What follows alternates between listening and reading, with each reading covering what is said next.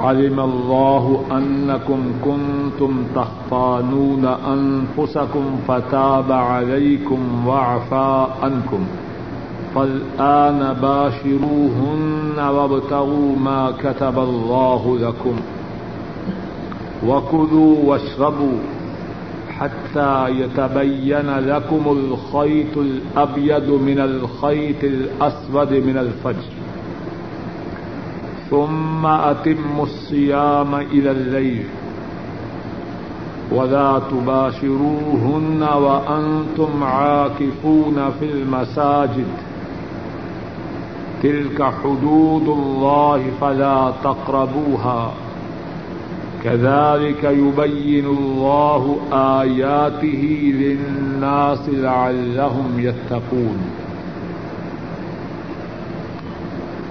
حلال کیا گیا تمہارے لیے۔ رودوں کی رات میں جانا اپنی عورتوں کی طرف۔ وہ تمہارے لیے لباس ہیں اور تم ان کے لیے لباس ہو۔ اللہ نے جان لیا کہ بے شک تم اپنی جانوں کی خیانت کرو گے۔ بس تم تمہاری توبہ قبول کی اور تم سے معاف کیا اور تم کو معاف کیا۔ بس اب ان سے مباشرت کرو اور جو اللہ نے تمہارے لیے لکھا ہے اس کو تلاش کرو۔ اور کھاؤ اور پیو۔ یہاں تک کہ سفید دھاگا سیاہ داگے سے فجر سے ظاہر ہو جائے۔ پھر پورا کرو روزے کو رات تک۔ اور عورتوں سے مباشرت نہ کرو اور تم مسجدوں میں اعتکاف کی حالت میں ہو۔ یہ اللہ کی حدود ہیں، ان کے قریب نہ پھٹکو۔ اسی طرح اللہ اپنی آیات کو لوگوں کے لیے بیان کرتے ہیں تاکہ لوگ متقی بن جائیں۔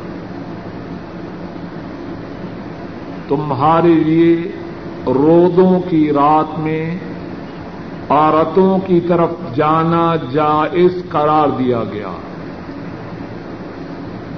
وہ عورتیں تمہارے لیے لباس ہیں اور تم ان کے لیے لباس ہو۔ اللہ نے جان لیا، بے شک تم اپنی جانوں کی خیانت کرو گے پس تمہاری توبہ قبول کی اور تم سے معاف اور تم کو معاف کر دیا اور تم سے درگزر کیا۔ بس اب ان عورتوں سے مباشرت کرو اور اللہ نے جو لکھا ہے اس کو تلاش کرو اور کھاؤ اور پیو۔ یہاں تک کہ فجر سے سفید دھاگا سیاہ دھاگے سے ظاہر ہو جائے۔ پھر پورا کرو روزے کو رات تک۔ اور عورتوں سے مباشرت نہ کرو اور تم مسجدوں میں اعتکاف کی حالت میں ہو۔ یہ اللہ کی حدود ہیں۔ ان کے قریب نہ پھٹکو اسی طرح اللہ لوگوں کے لیے اپنی آیات کو بیان فرماتے ہیں تاکہ وہ لوگ متقی بن جائیں۔ اس آیت کریمہ میں کتنی ہی باتیں ہیں۔ اور آیت کریمہ میں جو باتیں ہیں، ان کے بیان کرنے سے پہلے ایک وہ بات ارض کرتا ہوں جو اس سے پہلے بیان کی جا چکی ہے۔ گزشتہ ایک درس میں یہ بات بیان کی گئی کہ روزہ کی فردیت تین مراحل سے گزری۔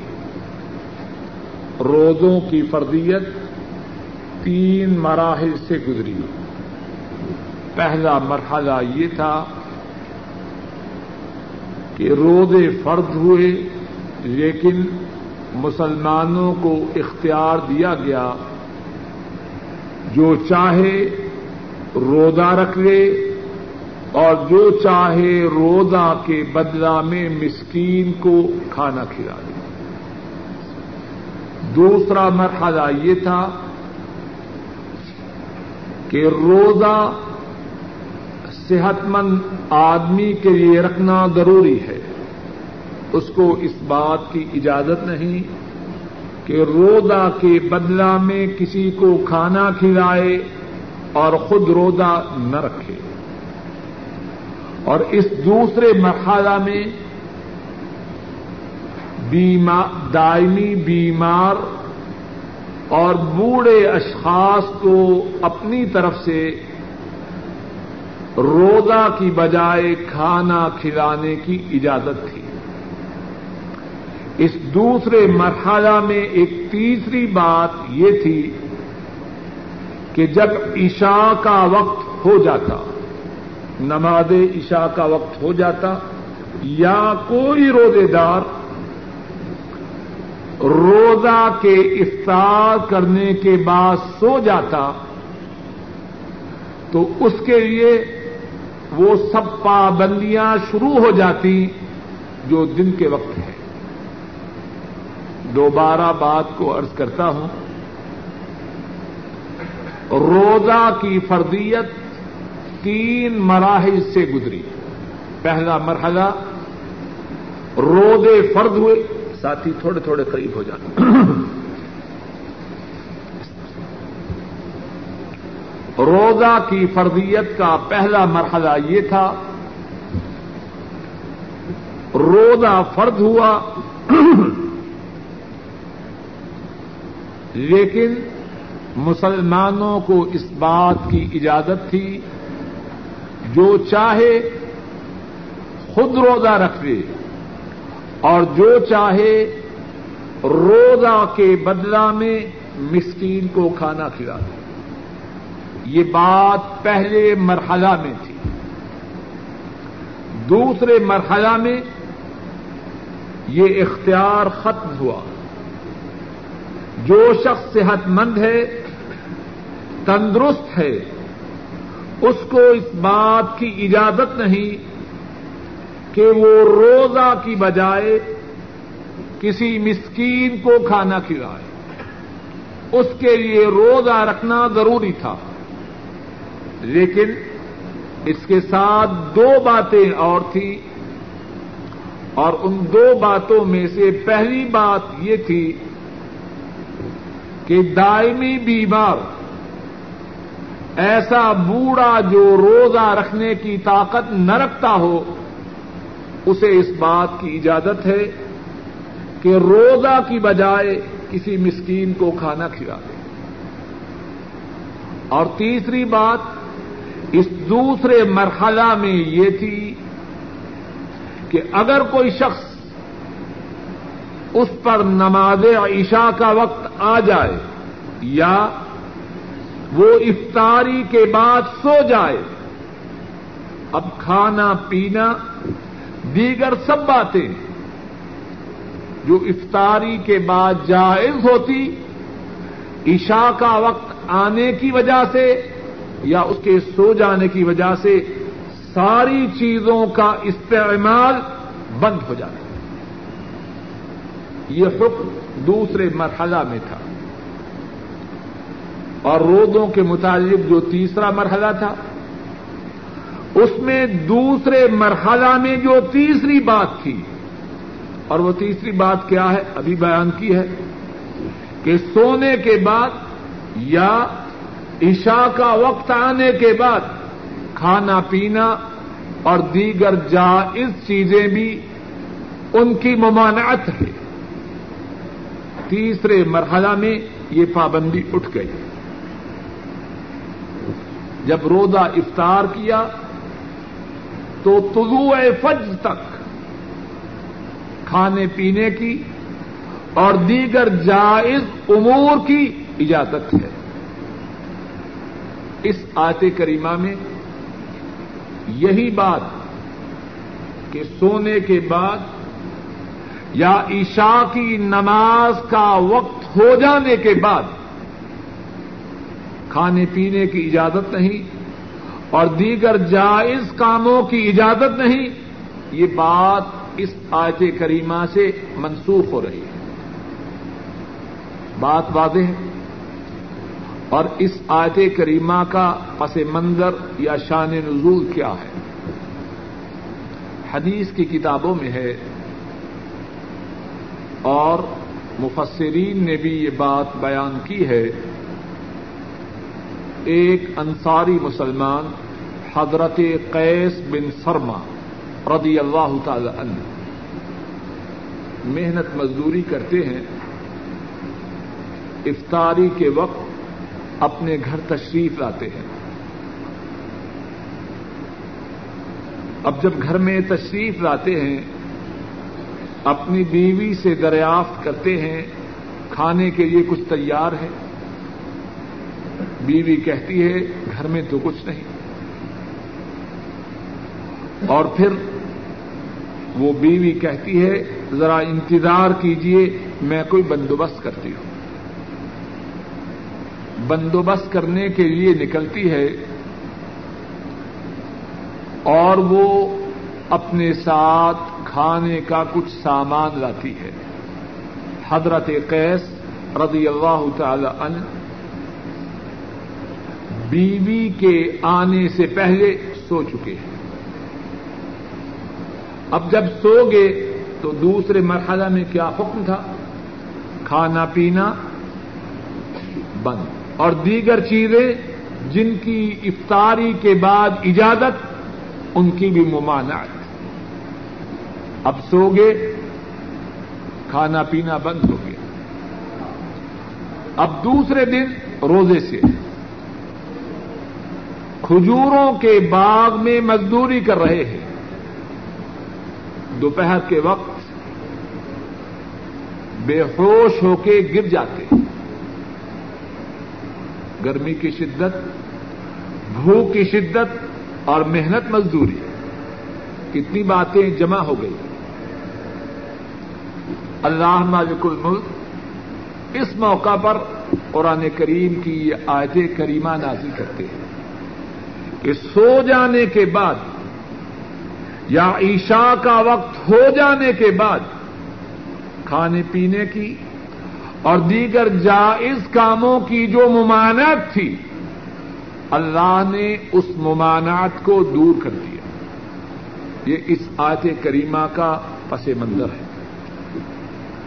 اس آیت کریمہ میں جو باتیں ہیں، ایک ایک کر کے اللہ کی توفیق سے آپ کے سامنے بیان کرتا ہوں۔ پہلی بات تو وہی ہے جس کا ذکر ہو رہا ہے کہ دوسرے مرحلہ میں جو پابندی تھی کہ سونے یا نماز عشاء کا وقت ہونے کے بعد کھانے پینے اور دیگر جائز کاموں کی ممانت ہے، وہ پابندی اٹھ گئی۔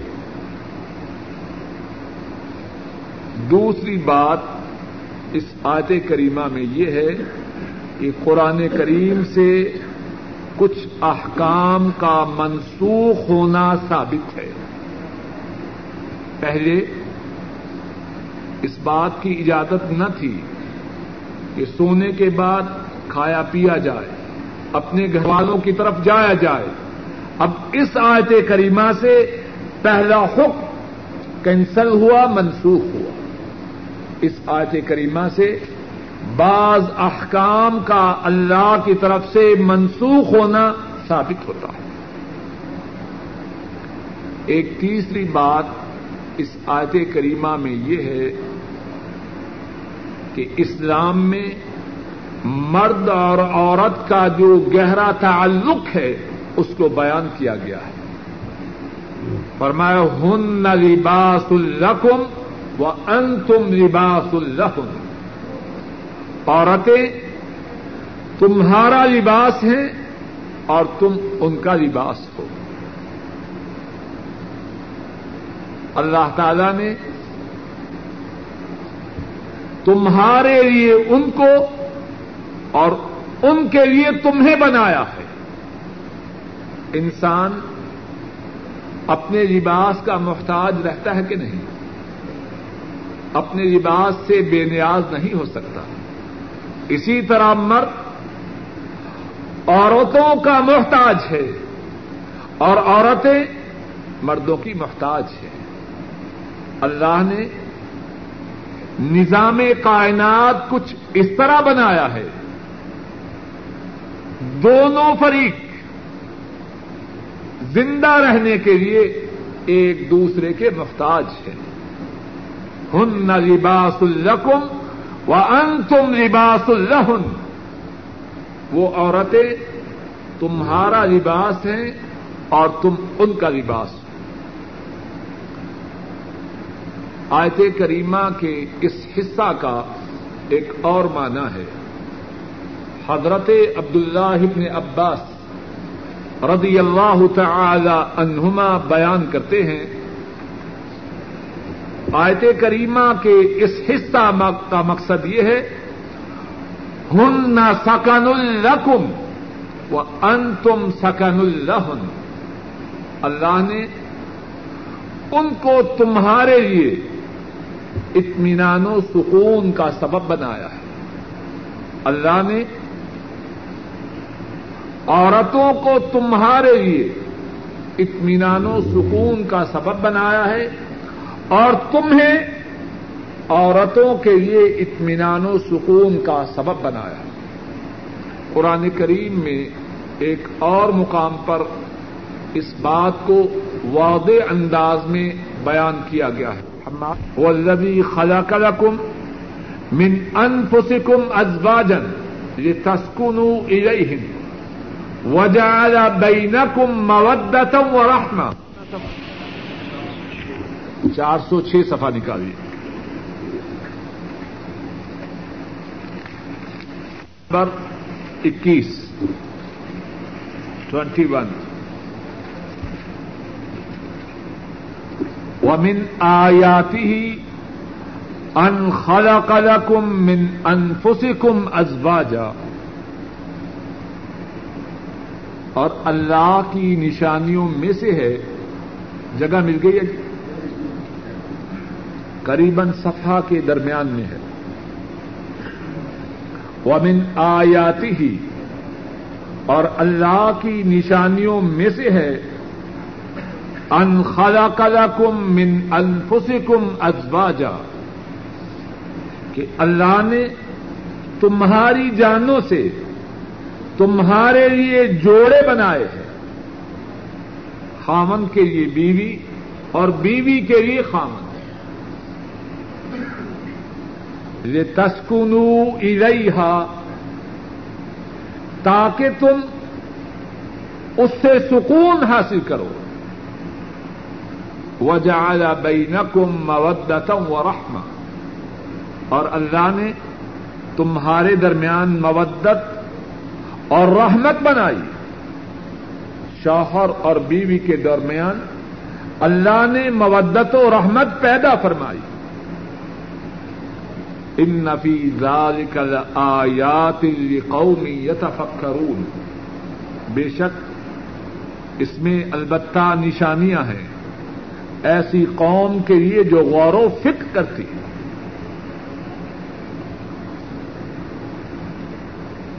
اس آیت کریمہ سے ذرا اس بات کو سمجھنے کی کوشش کیجیے کہ اسلام میں کنبا کا جو تصور ہے وہ کیا ہے؟ اسلام میں کنبا کی بنیاد مودت پر ہے، رحمت پر ہے، باہمی محبت اور شفقت پر ہے۔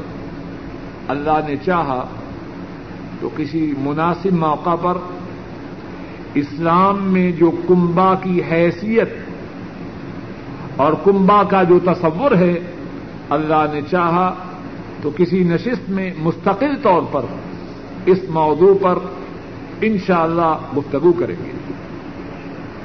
اپنے سبق کی طرف آئیے۔ ہن لباس الکم و ان تم لباس الحن اس آیت کریمہ میں ایک بات یہ فرمائی، وہ عورتیں تمہارے لیے لباس ہیں اور تم ان کے لیے لباس ہو۔ نہ وہ تم سے بے نیاز ہو سکتی ہیں اور نہ تم نہ تم ان سے مستغنی ہو سکتے ہو اور نہ ہی وہ تم سے بے نیاز ہو سکتے ہیں۔ اور عبد اللہ ابن عباس رضی اللہ تعالی عنہما، انہوں نے آیت کریمہ کے اس حصہ کا یہ معنی بیان فرمایا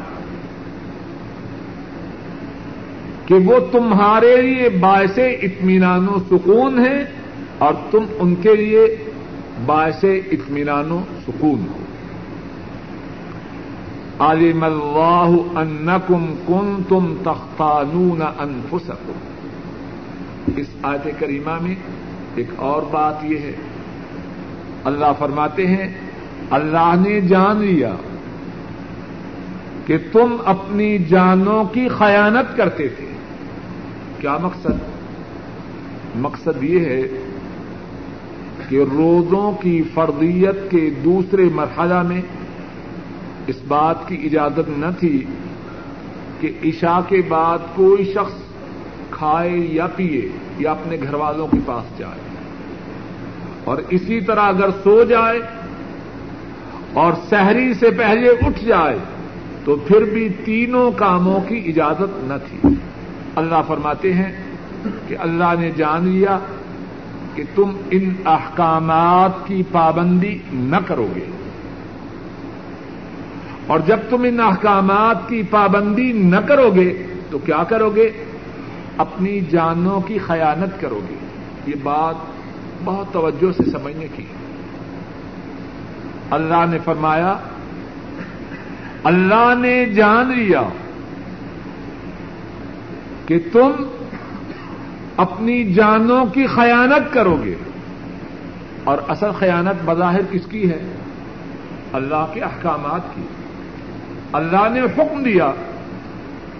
تم اللہ کے احکامات کی تعمیل نہ کرو گے تو خیانت کس کی ہے؟ اللہ کے احکامات کی۔ لیکن اللہ نے اس خیانت کو کیا نام دیا؟ اللہ کے احکامات کی خیانت اپنی جانوں کے ساتھ خیانت ہے۔ کس طرح۔ ذرا بات کو توجہ سے سمجھیے۔ وہ شخص جو اللہ کی نافرمانی کرتا ہے، اصل میں وہ اپنی جان کا دشمن ہے۔ کیوں؟ اللہ کی نافرمانی کر کے اللہ کے عذاب کو دعوت دیتا ہے۔ اور جب اللہ کا عذاب آئے گا، اس کی جان کو نقصان ہوگا یا نفع ہوگا؟ تو اس نے اپنی جان پہ ظلم خود کیا۔ اس کی جان کا اس پر حق یہ تھا، کوئی ایسا کام نہ کرے جس کی وجہ سے اس کی جان مبتلا مصیبت ہو، جس کی وجہ سے اس کی جان پر اللہ کا غضب اور اللہ کا عذاب آئے۔ لیکن جب اس نے وہ کام کیا جس کی وجہ سے اس کی جان مبتلا عذاب ہو، تو اس نے اپنی جان سے خیر خواہی کی یا اپنی جان سے خیانت کی؟ بات سمجھ میں آ رہی ہے کہ نہیں؟ اور قرآن کریم میں ایک اور مقام پر اس بات کو ایک دوسرے انداز سے سمجھایا گیا ہے۔ اللہ مالک الملک نے یہ بات بیان فرمائی ہے کہ اللہ اور اس کے رسول صلی اللہ علیہ وسلم ان کی بات کے ماننے میں تمہاری زندگی ہے۔ اس مقام سے معلوم ہوتا ہے کہ اللہ اور اس کے رسول کی بات نہ ماننے میں جان کی بربادی ہے۔ ایک دوسرے مقام پر اسی بات کا دوسرا پہلو فرمایا۔ کہ اللہ اور اس کے رسول صلی اللہ علیہ وسلم ان کی باتوں کو مانا کرو۔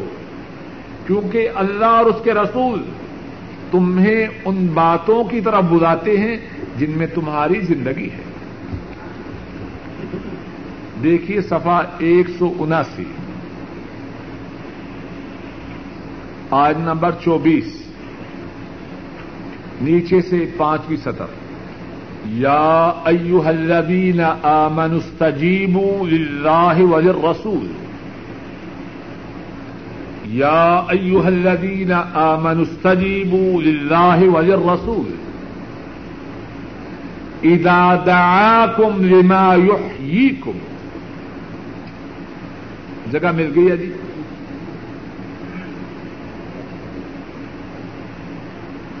اے اہل ایمان اللہ کی بات کو مانو۔ اللہ کے رسول صلی اللہ علیہ وسلم کی بات کو مانو۔ اذا دعاکم، جب وہ تمہیں بلائیں، لما یحییکم، اس بات کی طرف جو بات تمہیں زندہ کرے۔ زندگی خیر سلامتی کس کی بات ماننے میں ہے، اللہ اور اس کے رسول کی بات ماننے اور بربادی اور تباہی کس بات میں ہے؟ ان کی بات نہ ماننے اللہ کے لیے کوئی مثال نہیں، بات کو سمجھانے کے لیے مثال ارض کرتا ہوں۔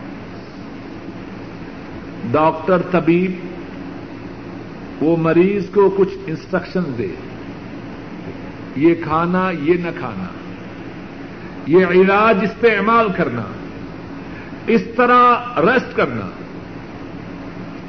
اب جو کوئی اس طبیب کی بات کو نہ مانے گا، ہم اس سے کیا کہیں گے؟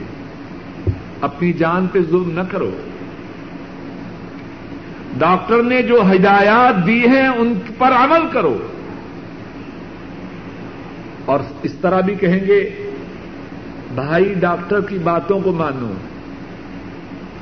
ان کی باتوں کے ماننے میں تمہاری خیر ہے۔ کہتے ہیں کہ نہیں؟ اور یہ بات سبھی سمجھتے ہیں۔ بچوں کے متعلق پرابلم پیدا ہوتی ہے کہ وہ نہیں مانتے۔ ماں بھی چیختی ہے، باپ بھی چلاتا ہے۔ دیکھو کتنا الو ہے۔ ڈاکٹر نے یوں کہا اور یہ مان نہیں رہا۔ بات سمجھنے کے لیے۔ ہے ڈاکٹر کی جو ہدایات ہیں، وہ غلط ہو سکتی ہیں کہ نہیں؟ کتنے لوگ ہیں، ڈاکٹر صاحب علاج دیتے ہیں اسی علاج کے استعمال کی وجہ سے۔ ظاہری طور پر ان کی موت واقع ہو جاتی ہے۔ ڈاکٹر انسان ہے، کوشش کرتا ہے، جستجو کرتا ہے۔ بسا اوقات ایسا بھی ہوتا ہے اس کا علاج ہی موت کا سبب بن جاتا ہے۔ لیکن اس کے باوجود ہر عقل مند شخص اس بات کی کوشش کرتا ہے کہ ڈاکٹر صاحب نے جو ہدایات دی ہیں، ان کی پابندی کرے کہ ان کی پابندی میں خیریت ہے اور جن باتوں سے روکا ہے، ان سے رک جائے۔ کہ ان باتوں کے کرنے میں اس کی بربادی ہے۔ اے انسان غور کر۔ اگر ڈاکٹر کے متعلق یہ بات ہے، تو اللہ کے متعلق یہ بات تیری سمجھ میں کیوں نہیں آ رہی؟ ڈاکٹر اس کا علم محدود ہے اور نتائج کے متعلق اس کے جو خیالات ہیں وہ سو فیصد قطعی نہیں۔ این ممکن ہے نتائج ایسے ہوں اور این ممکن ہے نتائج اس سے اس کے بالکل برعکس۔ ہوں لیکن اللہ کے متعلق تو یہ بات نہیں۔ اللہ تو تجھے پیدا کرنے والے ہیں۔ تیرے ظاہر سے بھی آگاہ ہیں۔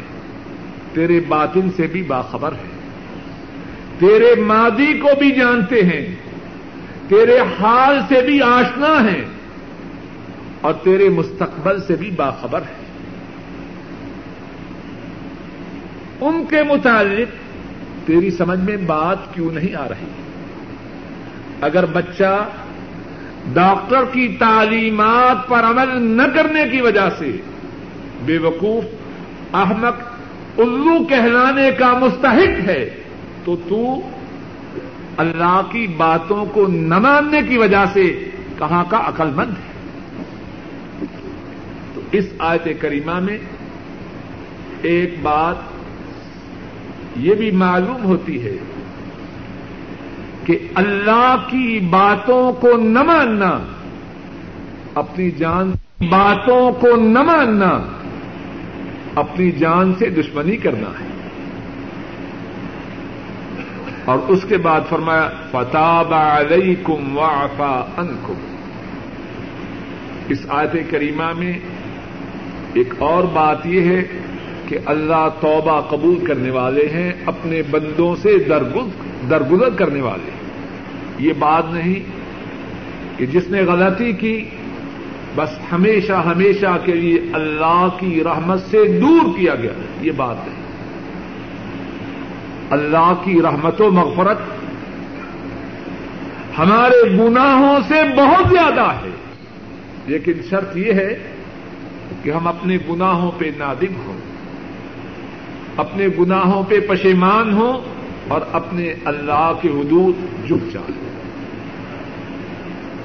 فل آن باشرو ہن وقت ما کتب اللہ لکم ایک اور بات اس آیت کریمہ سے معلوم یہ ہوتی ہے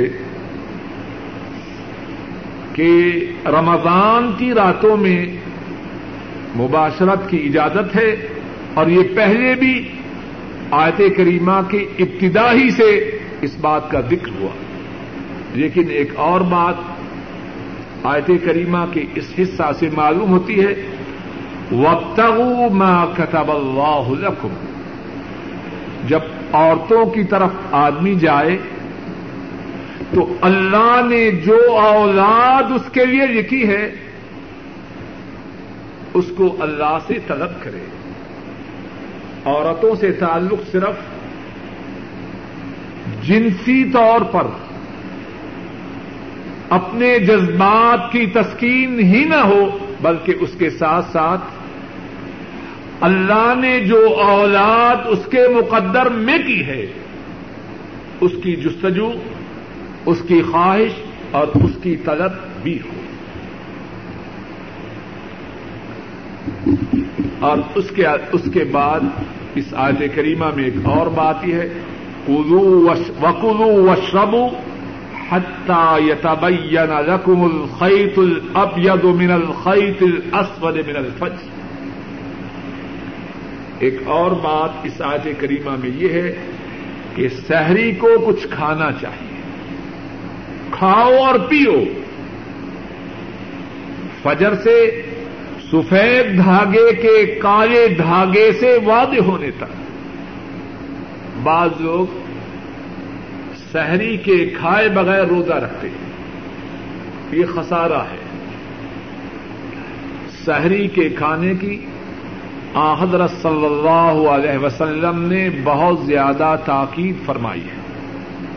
ایک حدیث میں ہے، رسول کریم صلی اللہ علیہ وسلم فرماتے ہیں، سحری کو کھایا کرو، کہ سحری کے کھانے میں برکت ہے۔ ایک اور حدیث میں حضرت صلی اللہ علیہ وسلم سحری کے کھانے کا نام یہ رکھتے ہیں، الغداء المبارک۔ سحری کا کھانا مبارک کھانا ہے۔ اور ایک اور حدیث میں ہے، امام ابن ابی شیبہ اور امام احمد راہ محمد اللہ بیان فرماتے ہیں۔ حضرت ابو سعید الخدری رضی اللہ تعالی عنہ اس حدیث کے راوی ہیں۔ رسول کریم صلی اللہ علیہ وسلم فرماتے ہیں اسہور و برکا فلا تدعو۔ سحری کا کھانا برکت کا سبب ہے۔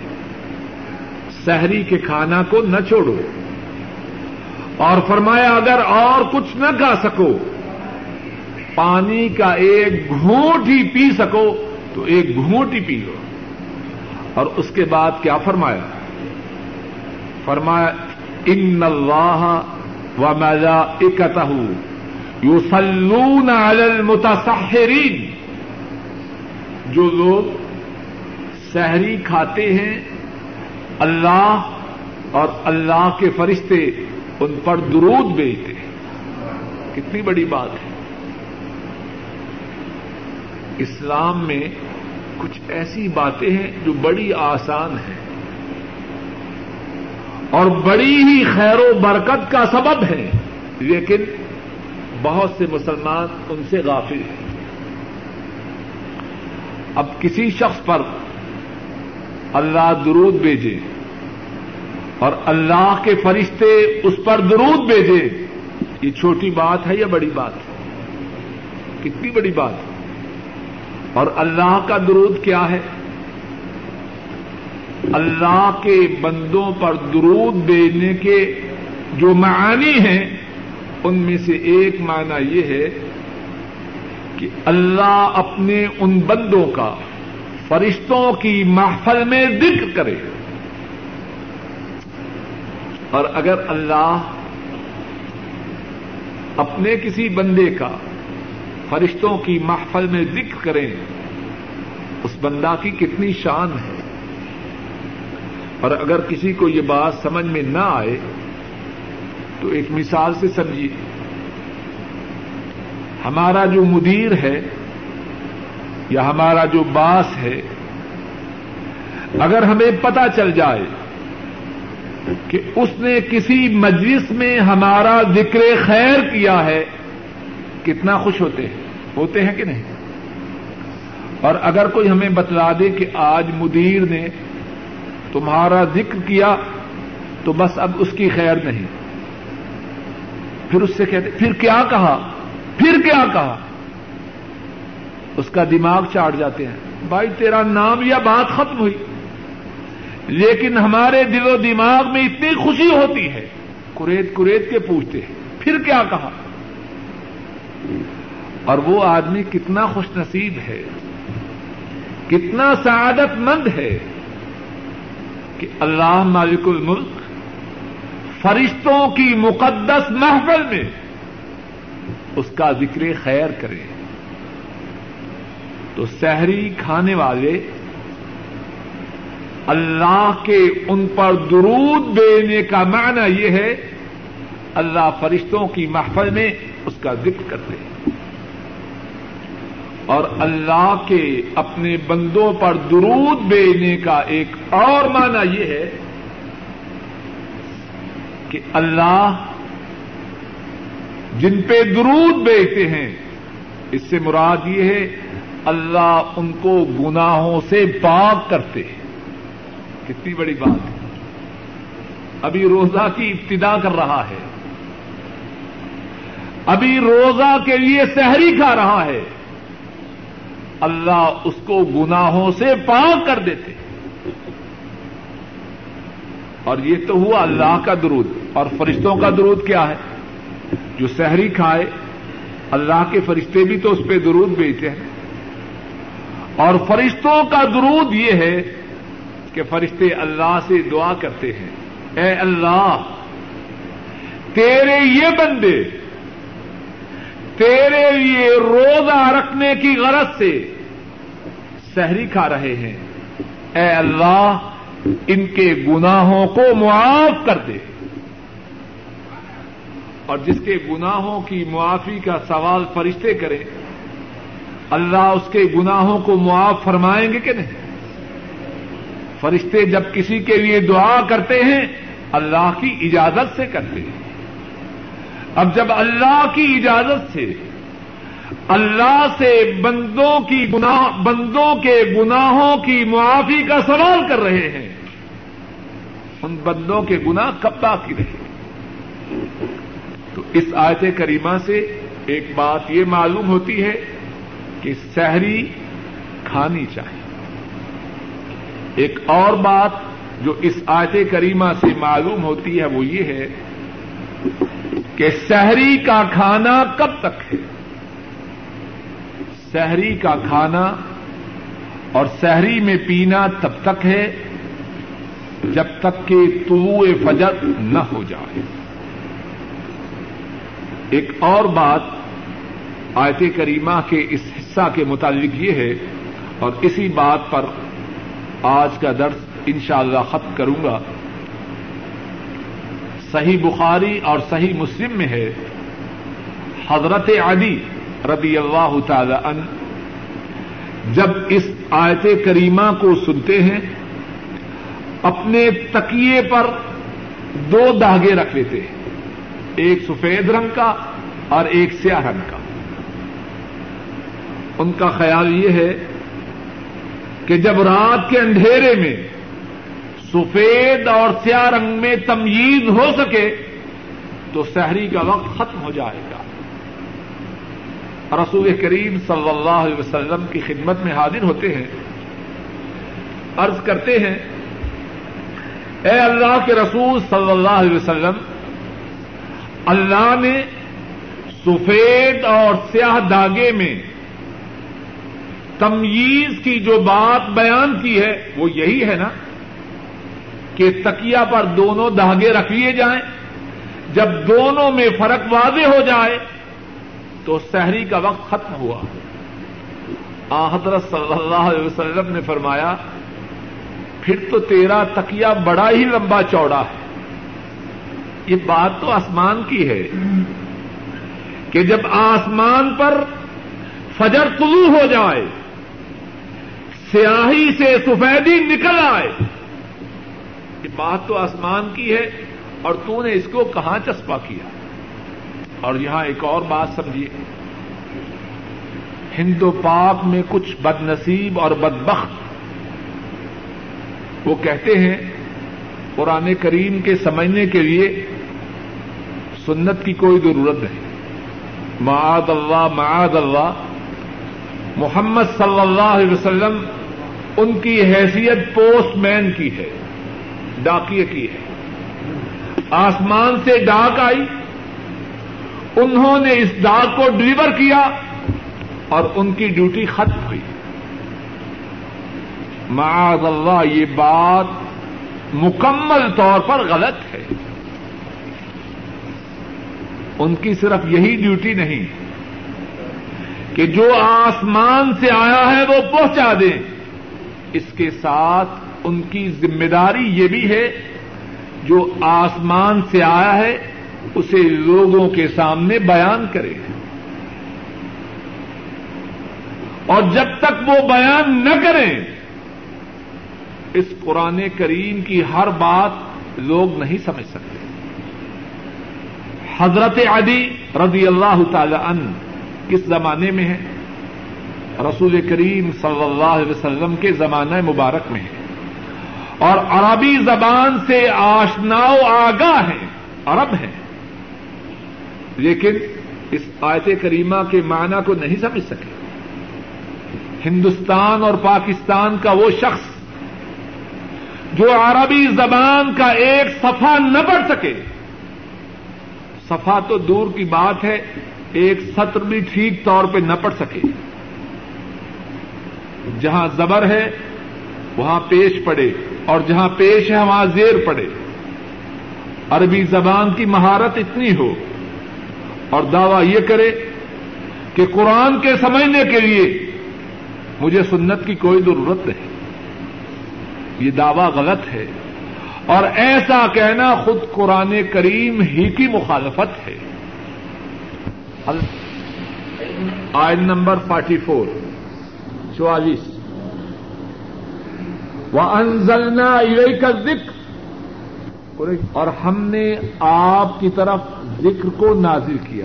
اور سے وہ انزلنا کا ذکر اور ہم نے ذکر کو نازل کیا۔ اور ذکر کیا ہے؟ قرآن کریم۔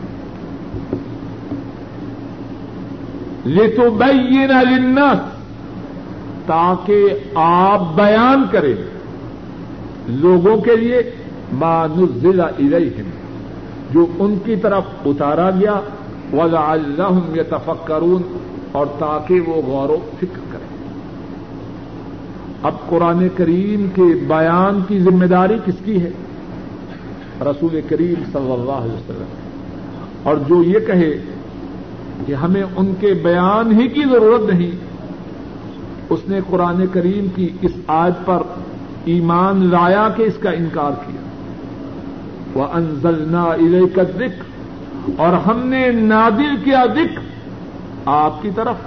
یہ تو بینا سے نزل الیہم تاکہ آپ بیان کریں لوگوں کے لیے جو ان کی طرف اتارا گیا وضا اللہ یتفکرون اور تاکہ لوگ غور و فکر کریں۔ اس آیت کریمہ کے متعلق جو بقیہ مسائل ہیں، ان کا ذکر انشاءاللہ آئندہ نشست میں ہوگا۔ اللہ مالک الملک اپنے فضل و کرم سے قرآن کریم کے پڑھنے، پڑھانے سمجھنے، سمجھانے اور اس پر عمل کی توفیق عطا فرمائے۔ اے اللہ اپنے فضل و کرم سے ہم سب کے تمام گناہوں کو معاف فرما۔ ہمارے بوڑھے ماں باپ پہ اپنا خصوصی فضل و کرم فرما۔ ان کی بیماریوں کو، ان کی پریشانیوں کو دور فرما۔ ان کو اطمینان و سکون والی زندگیاں عطا فرما۔ اور اللہ جن کے ماں باپ فوت ہو چکے ہیں، ان کے گناہوں کو معاف فرما۔ ان کے درجات کو بلند فرما۔ اے اللہ ہمارے بہن بھائیوں پہ رحم فرما۔ اور جو ہمارے بہن بھائی فوت ہو چکے ہیں، ان کے گناہوں کو معاف فرما۔ اے اللہ، ہمارے بیوی بچوں پر رحم فرما۔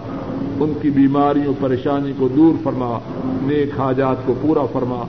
اے اللہ، کائنات کے تمام مظلوم مسلمانوں کی مدد فرما۔ اے اللہ، بوسنا اور ہر سکھ کے مظلوم مسلمانوں کی مدد فرما۔ اور اے اللہ، ظالموں کو تباہ و برباد کر۔ اے اللہ، ظالموں کو نیست و نابود کر۔ اے اللہ، ظالموں کا نام و نشان مٹا دے۔ اے اللہ اپنے فضل و کرم سے کائنات میں جہاں جہاں مظلوم مسلمان ہیں ان کی مدد فرما اور جو ان پہ ظلم و ستم کر رہے ہیں ان کو تباہ و برباد کر۔ اے اللہ تمام حاضرین مجلس پہ رحم فرما، ان کی نیک حاجات کو پورا فرما، پریشانیوں کو دور فرما۔ اے اللہ اپنے فضل و کرم سے جب تک ہم زندہ رہیں، اسلام پر زندہ رہیں، اور اے اللہ جب خاتمہ ہو تب بھی اسلام پر ہو، اور اے اللہ ہماری دنیا بھی سدھار دے۔ آخرت بھی سدھار دے۔ ربنا تقبل منا انك انت السميع العليم وتب علينا انك انت التواب الرحيم وصلى الله تعالى على خير خلقه وعلى آله وأصحابه وأهل بيته وأتباعه إلى يوم الدين آمين يا رب العالمين